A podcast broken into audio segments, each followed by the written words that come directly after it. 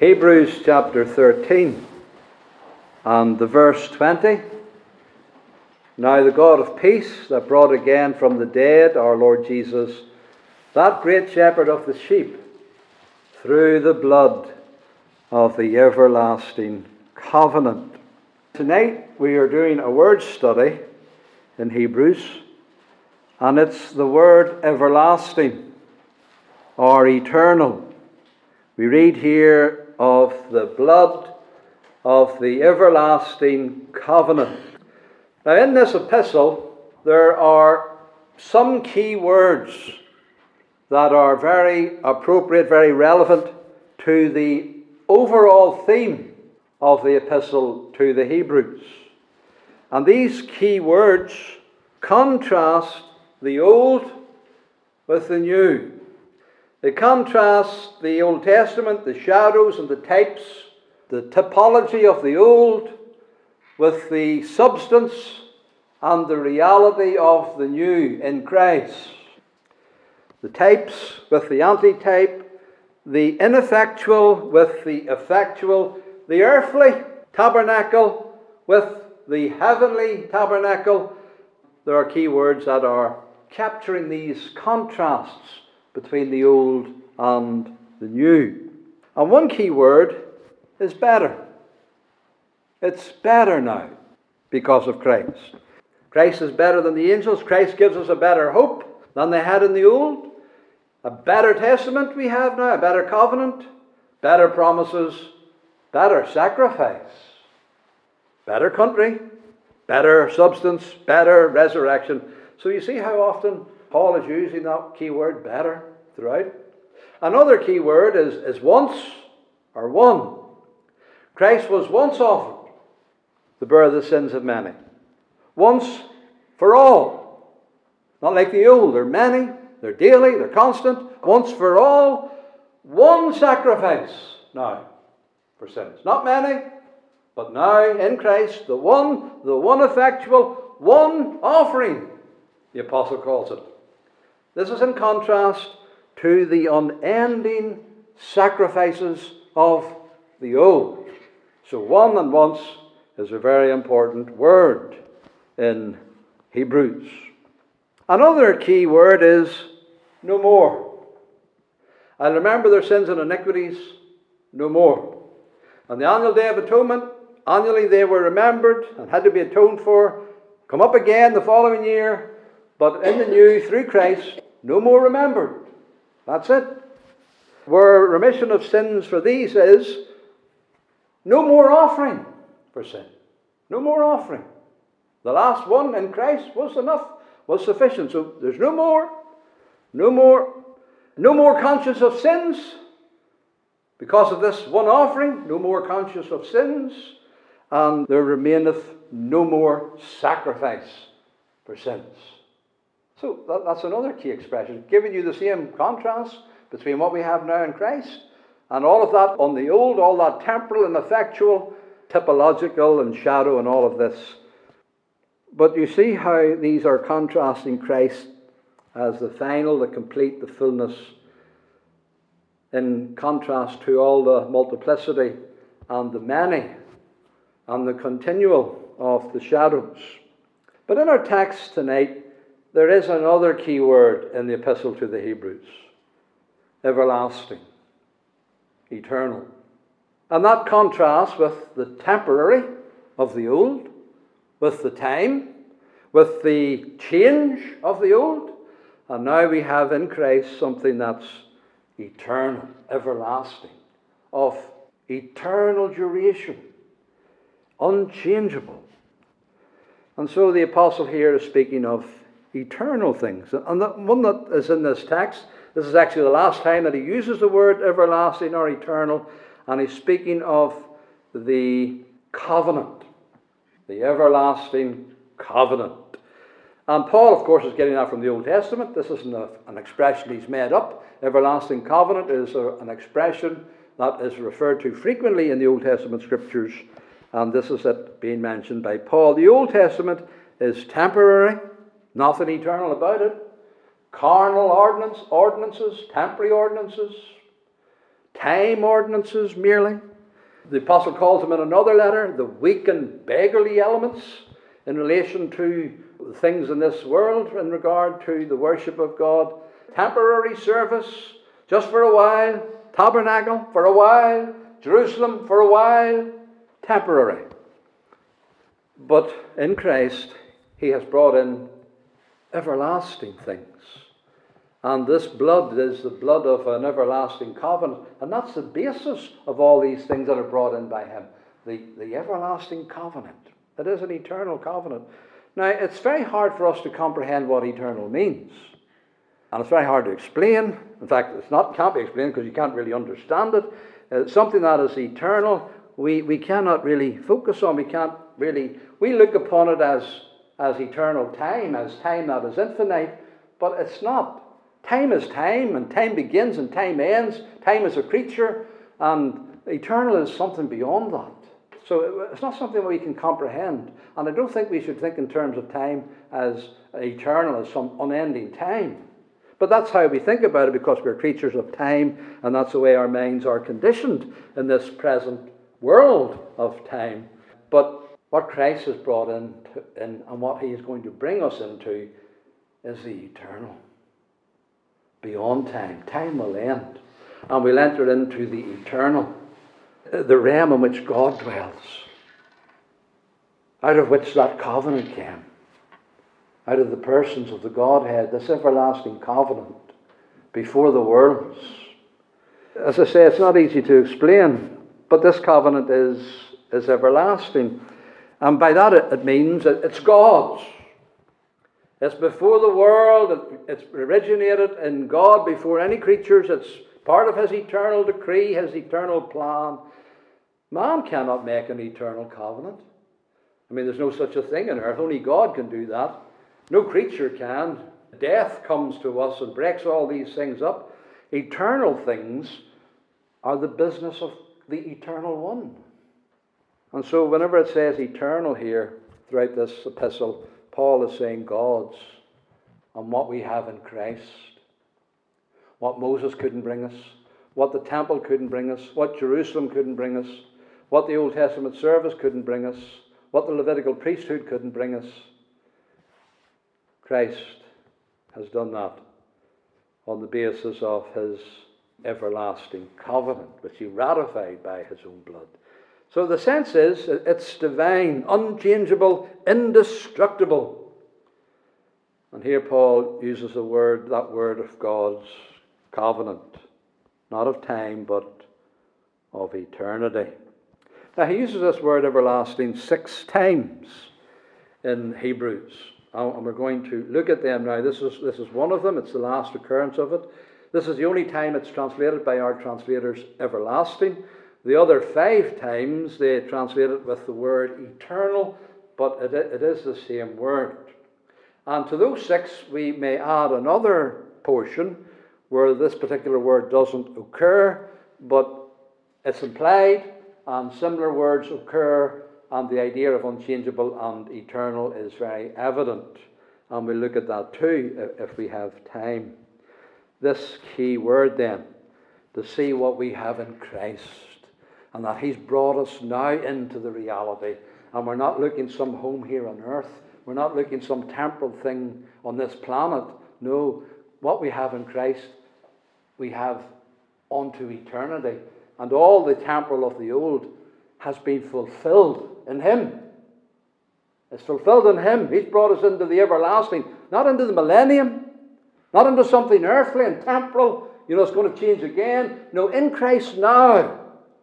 All the substance of the Old Testament is fulfilled in Him, and He's brought us into that, the eternal. This is what the Hebrews teaches. It's a very main theme in it. So let, us look at the other occurrences then. Chapter 5, verse 9. Though he were a son, he learned obedience by the things which he suffered, being made perfect, the perfect Saviour that we need in his sufferings. He became the author of eternal salvation unto all them that obey him. So this is the first occurrence of the word eternal in Hebrews. This epistle, which is about salvation, He calls it earlier on a great salvation. Well, why is it a great salvation? Because it's eternal. Not a temporary salvation. It's salvation that is life, eternal life, life forevermore. Not a national salvation. Israel had a lot of national salvations and then they got in trouble again. And there are temporary salvations, temporary deliverances. They were delivered out of Egypt, and then they went to Babylon. They were delivered out of Babylon. They went to Jerusalem, and then Jerusalem was overthrown. So it's not that kind of temporary salvation that the people of God experienced in the Old Testament, foreshadowing what the true Saviour would bring his people to. That's only foreshadowing and preparing us for the reality. And Christ comes, he brings in not a temporary deliverance, but eternal salvation an everlasting salvation. And whenever Paul is, is using this expression, of course, he, he's thinking of the scripture. I mean, the whole of Hebrews is about that, the Old Testament, really, just regurgitated and thrown out by a man who's deeply thought upon it. This eternal salvation. He's thinking of Isaiah. Because we read in Isaiah that Israel shall be saved at last with an everlasting salvation. And you'll not be ashamed nor confounded ever again, world without end. So, saved in the Lord, in the Lord, mind you. This is Christ, Jehovah Christ, saved in the Lord with an everlasting salvation. Paul's thinking of that. The author of everlasting salvation is ours, the Lord Jesus. He's the one who's done it. He's the one who's given us the eternal life. He alone has done it for his Israel, for his people. And so we have this now in Christ. And he is the author of it. That salvation which Paul described to Timothy says the salvation which is in Christ Jesus unto eternal glory. No shame, no reproach, no embarrassment, no fears again about being caught up again and having to be delivered again. No, it's it's a salvation in Christ unto eternal glory. I give my sheep eternal life. They'll never perish. They'll not be plucked out of my hand. No. And so this eternal life is through Christ. He's the author of it. And that's why Christians can endure sufferings. Because they know at the end of the day, uh, death just brings them into the glory into the presence of Christ. Disembodied, that is true, and they must wait for the resurrection for the full day of redemption. But it brings them into rest nonetheless until that day comes, whenever they shall enter into the fullness with Christ their Saviour. Christians have always been prepared to die, prepared to suffer. Even when they don't get a temporary deliverance, they know that they have the eternal deliverance, the eternal salvation in Christ and a better resurrection, and they'll be raised from the dead unto the everlasting glory. That's what we have in Christ. It's awesome. It's wonderful. And that's why the gain of the whole world and the loss of this is so unprofitable, so foolish. Our souls are eternally saved in Christ, an everlasting salvation. And then the next occurrence of us in chapter 6, just the next chapter verse 2, he's talking about the principles, you know, the fundamental foundations, truths of the Word of God, the basics. And he goes to just, you know, lay them out again, some of the basics of the Word of God, the fundamentals. And one of them there in verse 2 at the end eternal judgment. Eternal judgment. Now, this is again something that has been brought in by Jesus Christ, the eternal judgment, because He's the one who is to judge the world. Now, God has appointed a day in which He will judge the world by that man, Christ Jesus, and He's given proof thereof, and that He's raised Him from the dead and set Him on His own right hand. So Christ brings in the eternal judgment.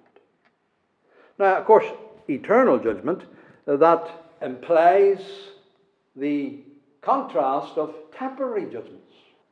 There are temporary judgments in the old. You know, Israel's judged, the nations are judged, they rise up again, they're judged again. There, there is a temporary judgment in the world. People are temporarily judged, nations are temporarily judged, but it's, it's not the eternal judgment. And it doesn't deal with everything, and it doesn't deal with everybody, and a lot of people escape the judgment on the earth. But Christ, in bringing in salvation to his people, has also brought in eternal judgment. There are two sides to this work of Christ on the cross. There's one on the right, the saved. There's one on the other side, the unsaved. He's the great divider, and he brings the eternal judgment uh, uh, to both.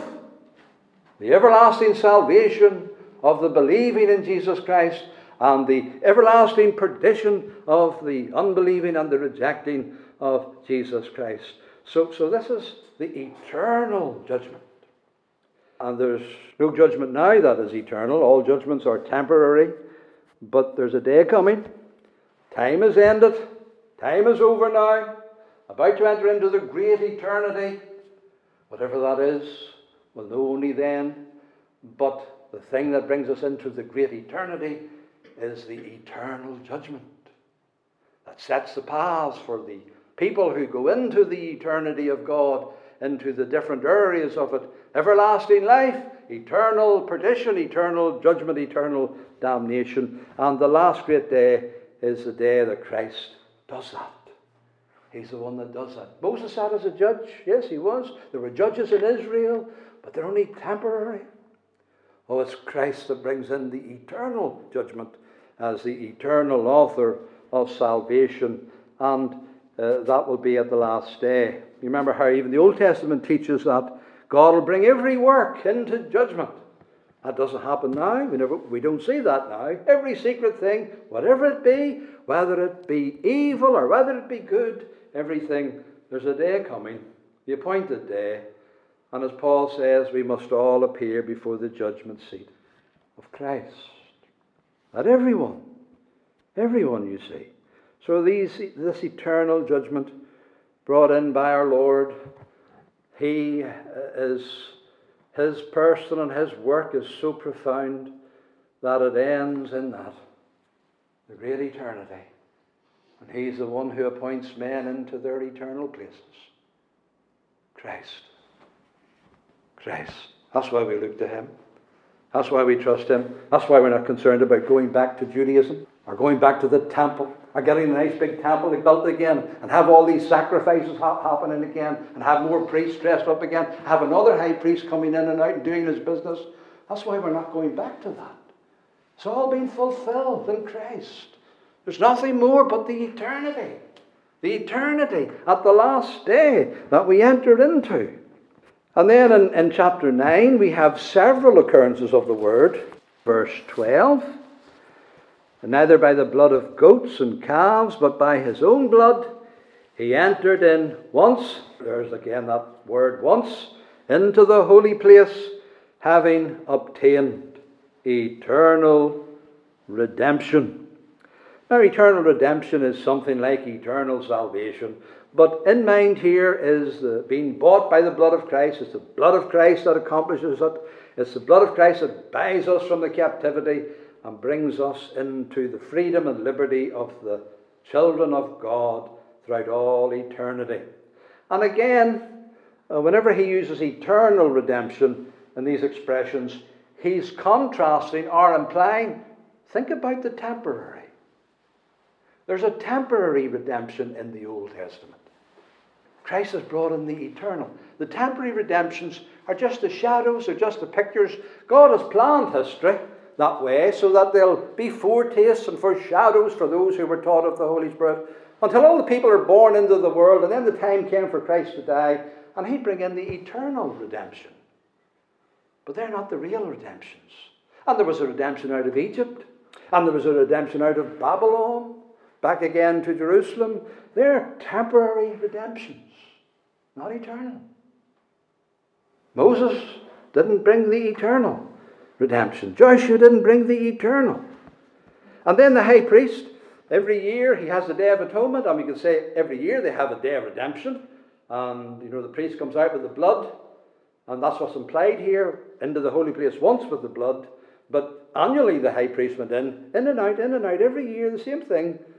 Temporary redemption. Didn't, didn't bring in the atonement. But Christ has. He's gone in once. That's it. It's done. It's finished. The redemption is complete. He, he has brought in the eternal redemption. He's obtained it by his blood. So the eternal plan, the effectual, the eternal redemption in Jesus Christ. And then you'll remember that there was a jubilee in Israel every 50 years. On the Day of Atonement, there was a jubilee as well. And in the jubilee, the trumpet was blown, the trumpet, the silver trumpets were blown, and liberty and redemption was proclaimed throughout the whole land every 50 years. But even as great as that was, that's still only a temporary redemption. People might have got their land back, and the slaves went free, and all of this and that, but it still was temporary. The eternal is in Christ. There's nothing better than that. There's nothing more after that. We're just waiting the end and the resurrection to rise with him. The firstborn is already risen from the dead, and, and the people have to follow him eh, into the, into the eternal. And then in verse 14, we have another eternal. This is really the explanation of it all. Chapter 9, verse 14. How much more shall the blood of Christ? Here we have it again. You see how often the blood is mentioned in this chapter? Who through the eternal Spirit. That never happened before.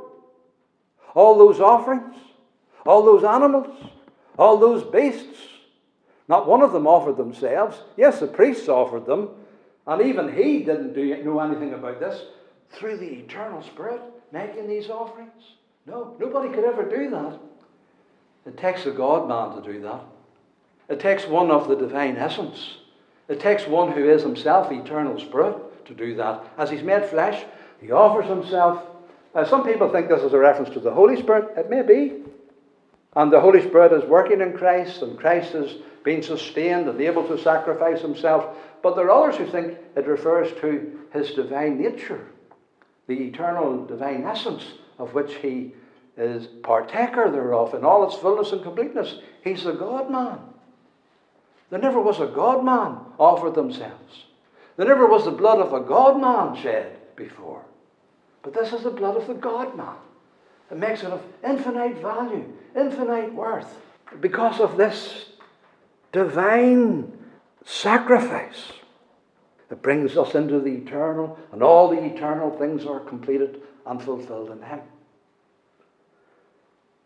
If He were not God, this could never be.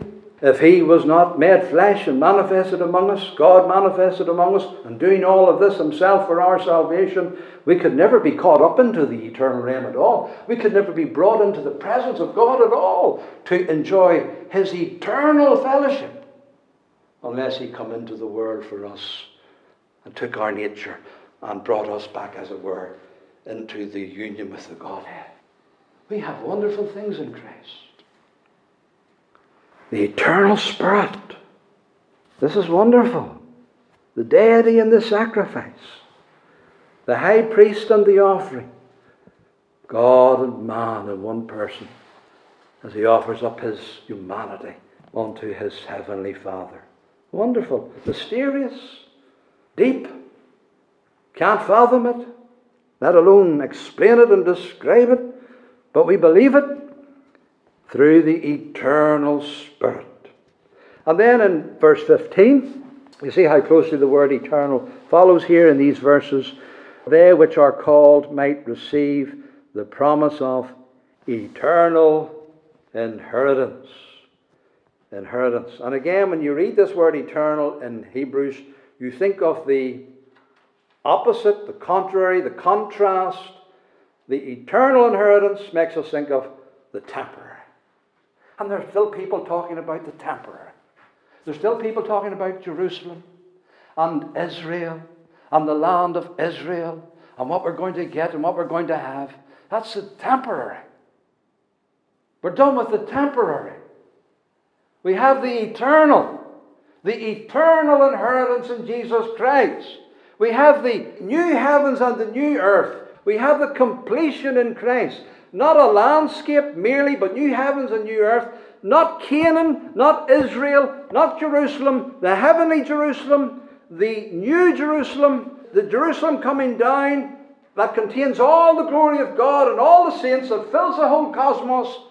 That's what we have in Christ. Eternal inheritance. everlasting. Not temporary at all, not for a little time at all.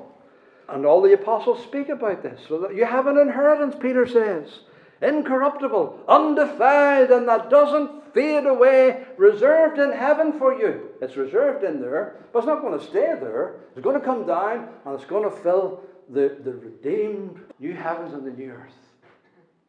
It's colossal. And it's through Christ.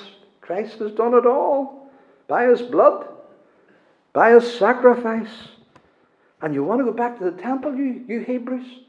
And you're, you're worried about, you know, not having the priests offering for you and the high priest interceding for you? You have Christ. You have everything in him. And then to this may be added a seventh one. And it is in chapter 7 that we read this. In chapter 7, there comes to the fore the unchangeable priesthood, the eternal priesthood. Now, it doesn't use the word eternal, the exact same word. It uses parallel words, similar words, and it has similar ideas, but he hasn't actually put the word that is in the other six in here, but very much implied. An unchangeable priesthood. Chapter 6, verse 20. The forerunner is for us entered. Jesus, made an high priest forever after the order of Melchizedek. Do you see that? Psalm 110, the exposition of Psalm 110, a high priest forever, an eternal high priest. Not temporary, he's eternal high priest. Verse 17 of chapter 7 Thou art a priest forever after the order of Melchizedek. Uh, verse 21 Those priests were made without an oath, but this with an oath by him that said, The Lord swore and will not repent. Thou art a priest forever, an eternal and everlasting priest. It's come out of the mouth of God. It's an oath, it's a promise, it's part of the everlasting covenant. My son, you are an eternal priest for your people. And then verse 24 But this man, because he, he continueth ever, he's in the eternity, he's in the eternal, he, he's in that glory that is beyond our time space. He is continuing ever, and there he has an unchangeable priesthood, an eternal priesthood. And then verse 25 Wherefore he's able to save them to the uttermost that come unto God by him, seeing he ever liveth. He has this eternal life himself. We couldn't have eternal life unless Christ had eternal life in his humanity. He ever lives, he has the eternal life, and he intercedes for his people as a forerunner. He's bringing them to the very same, ever living with him, their great high priest. All because of the priestly work, priestly function, the order of Melchizedek, the oath of God, the everlasting covenant. It's all in Christ. Do you see then, congregation, why we can't go back to the old? How could we ever do that? How could we even think about that? Do you see why we're not interested in the rebuilding of the temple? And sacrifices being reoffered again? And temple ritual? That's all fulfilled in Christ. The whole lot of it, all the Old Testament, is in Him complete. He's a fulfillment. And that's how the, the New Testament apostles looked at the Old Testament. That's how they interpreted it. And that's how we should interpret it. The way the New Testament apostles interpret it. It's all in Christ. He brings us into the eternal. The eternal. So there's no going back. All that's temporal. And going back to the temporal, Christ has, has brought us into to all the fulfillment all the reality in Him the glory, the inheritance, the life everlasting. And what a wonderful thing the people of God possess in their union to Christ. Bless His name, praise His name. And let's pray. Oh, that so many more may be brought into it. Let's have a burden. Let's pray, Lord, make the, make the number of your people many. Make them many even out of Guildford and even enter into our homes and our families, Lord, and redeem them, and buy them, and save them, and give them that eternal life. He wants us to pray like that. He does. He wants us to be co laborer and co worker with Him in this business. So, our great Saviour, let's ever keep looking to Him and trusting in Him and believing in Him and ask Him, Lord, give us more understanding. Help us to understand your word, Lord. Help us to interpret it right and to see your glory and to see beyond the temporal and the changing and what we have in you. Oh, Amen.